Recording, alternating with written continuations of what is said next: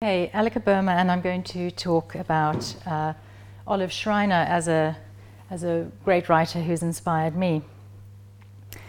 Olive Schreiner, South African novelist, pioneering feminist and anti-imperial polemicist, as well as author of The Story of an African Farm, 1883, is perhaps not a great writer in any conventional sense of the term. She's not great in the way that, say, George Eliot or Milton were great with their great brains, but in the sense that these writers gave a formative shape to the world they lived in or changed the way that the world was perceived through their art. Olive Schreiner, her dates 1855 to 1920, was in many ways a flawed writer. After her astonishingly precocious debut, she struggled all her life long with writer's block and numerous illnesses, real and psychosomatic, and did not again see to completion or publish a long novel. Her second and third novels or novel manuscripts, From Man to Man and the melodrama Undine, she obsessively reworked across her life but did not publish. She was never completely happy with them. Yet in her flaws and faults, Schreiner embodied something of her time, a crisis of her time. How in a rapidly globalizing world of dispersing societies, it was becoming increasingly difficult to give shape to the world in art, and for her in the novel in particular. And this is a conflict that also beset the modernist writers that we've heard a bit about in other presentations. She gave expression also to a crisis of empire, of being a white writer in a colonial situation, trying to find words, English words, to give shape to an African reality, a landscape of dispossession, a situation of intractable conflict that hadn't been articulated yet in so many words by Europeans. So I want to suggest it was in her difficulties and her incompletion that her greatness, or her potential greatness, in fact lay. Out of her apparent non-writing, her struggle with language, with form, with self-expression, with deadlines, with her body, first in her South African context, her Cape context, and then in her British context, out of these struggles, she produced critical ideas that proved influential long into the 20th century, many decades after she died. Ideas in feminism, in anti-racism, and in anti-capitalism. She was probably the first colonial writer to be widely read and acclaimed in literary London, at a time that the work of Ibsen, too, the Norwegian Ibsen, had opened awareness to women's domestic oppression. In The Story of an African Farm, she raised questions about the novel form in Africa, which many writers after her found helpful and important, questions with which they too struggled.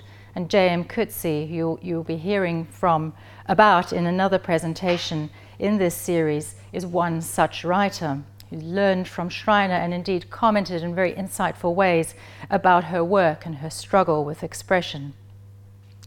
In her critical analysis of British imperialism in Africa across the 1890s and of the ruthless quest for economic power that drove it, she was to shape the thinking of theorists of empire like J.A. Hobson and then later Lenin, who borrowed largely from Hobson, as they mounted their critique of empire as a rampant and world-enveloping form of capitalism. A courageous reviser of her own thinking across her life, which is one of the many reasons she inspires me, she is seen now as one of the foremost Victorian analysts of material and power relations in a settler society. Her understanding of gender inequities and how these were bound up with other social inequities was ahead of her time.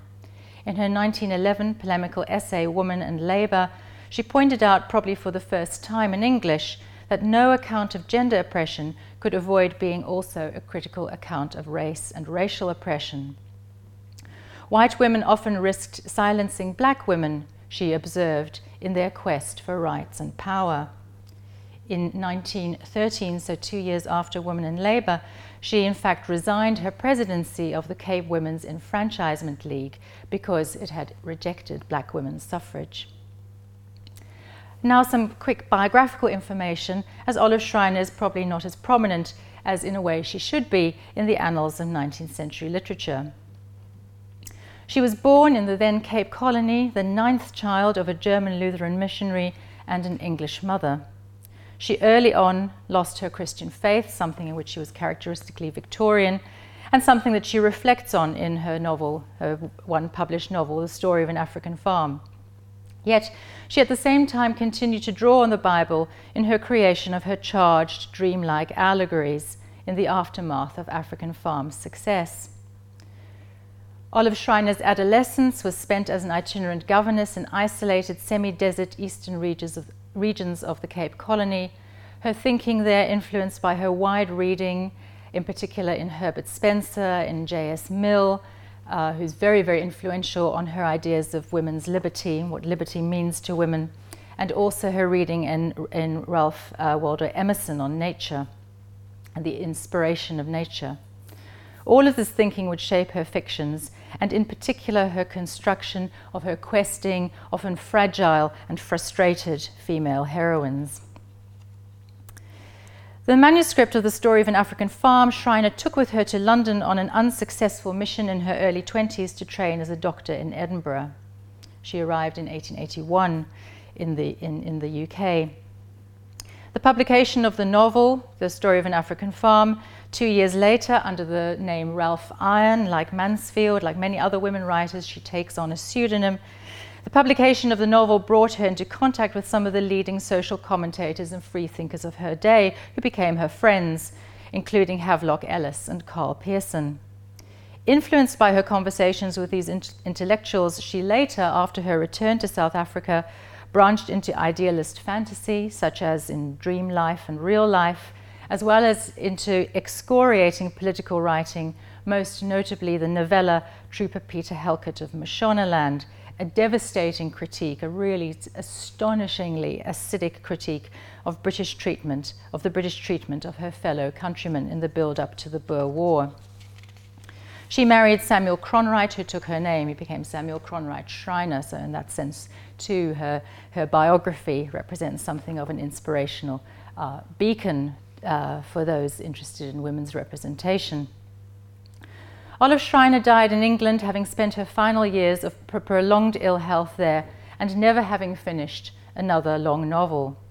To the end of her life, she warned against the black dispossession on which the new white South African state since 1910 was being built.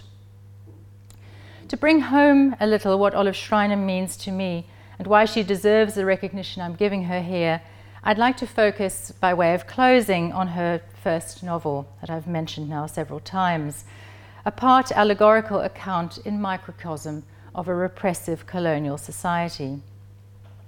It's still widely recognized for its pioneering attempt to find an imaginative language to fit, to map onto an alien, colonized, and dispossessed land. And this is actually something, the struggle to find an imaginative language is something that she talks about in her preface to the novel where she's writing under the name Ralph Iron, and she has a bit of a dig at what she calls wild adventure writers who write Africa in such a very different way from the muted grey palette that she says she is going to use in writing of Africa.